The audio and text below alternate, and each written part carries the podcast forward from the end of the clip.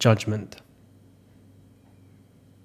I remember a time when I was midway through my 3 years of training at drama school, and my best friend called me. He was expressing his excitement at continuing his craft progression. Oh, I want to try all the drama schools, man. All the teachers, all the classes, all the techniques. And I remember thinking on the other end of the line, huh? Why the hell would I finish 3 years at drama school and then want to go learn more? Like, if I finish drama school, surely I've learned all I need to. Duh. A few years later, it was my first year out of drama school, and I had been fortunate with getting a few guest roles on some Aussie soaps, as well as playing Romeo for Bell Shakespeare, and I thought, yeah, things are working out pretty good. Well, except for the amount of free time I had, that was a big learning curve. So I thought I'd start my own mini research lab in my study. Garage. I thought I would go through all the Inside the Actor's Studio interviews, see what I could steal from the great artists, the OGs of the biz, De Niro, Newman, Streep, etc. Then one day, to my absolute horror, an interview was released with Bradley Cooper. I was mortified. How dare they? Why would they interview an actor from some blockbuster who hasn't spent decades in the industry yet and ruin the show's reputation? I deliberately ignored the interview. Weeks went by, and it became a Princess and the Pea kind of thing, a niggling deep down. Every time I scrolled past it, ugh, go away. Until finally, I told myself I would click on it. Just give it 5 minutes, just to, reassure myself what a mistake it was to interview some soap actor on such a prestigious platform. Judgment, judgment, judgment. I clicked. I watched. And when it was finished, I sat in silence staring at the wall. I felt like something had cracked inside of me. I didn't feel angry or strained or anxious. Instead, I felt like my breath was full. My feet were on the ground. My eyes felt easy, clear. Why?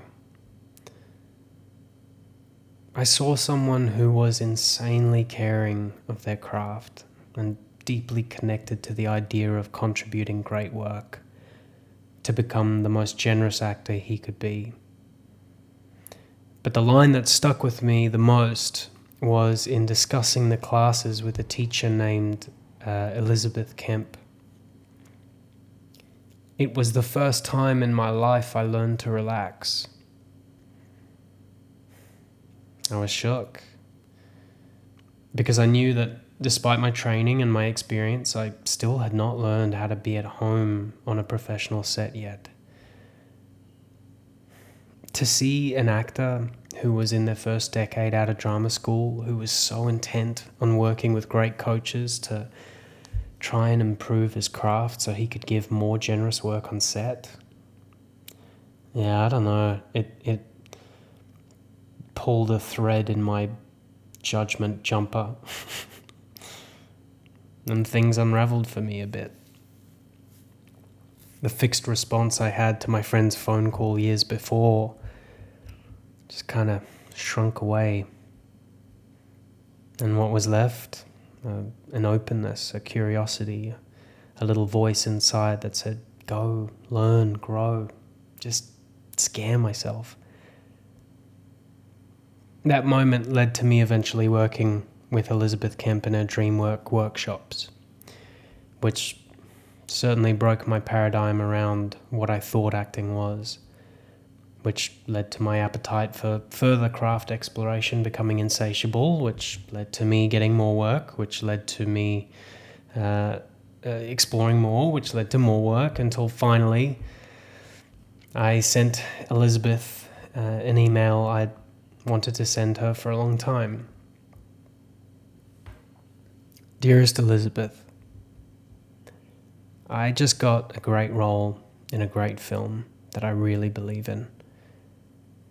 I would love to work together on this one if you have the availability. I still treasure my memories of working with Elizabeth Kemp on The Nightingale, especially because a month after we finished filming, Elizabeth passed away. The whole time we had been working together on the film, she was dying from cancer. I had no idea that leaning into my judgment would expand my curiosity, which would lead to meeting and working with someone who would change my life.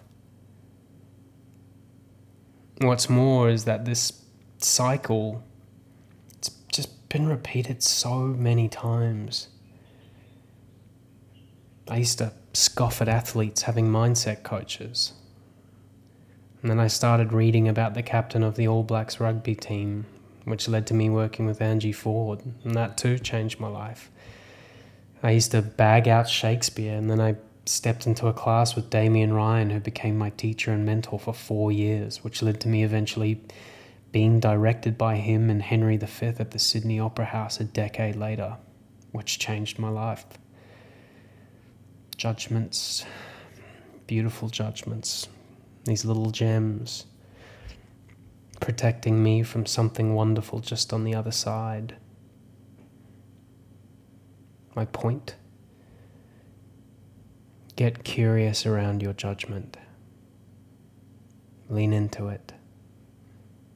Who the hell knows where you'll end up? I hope this helps.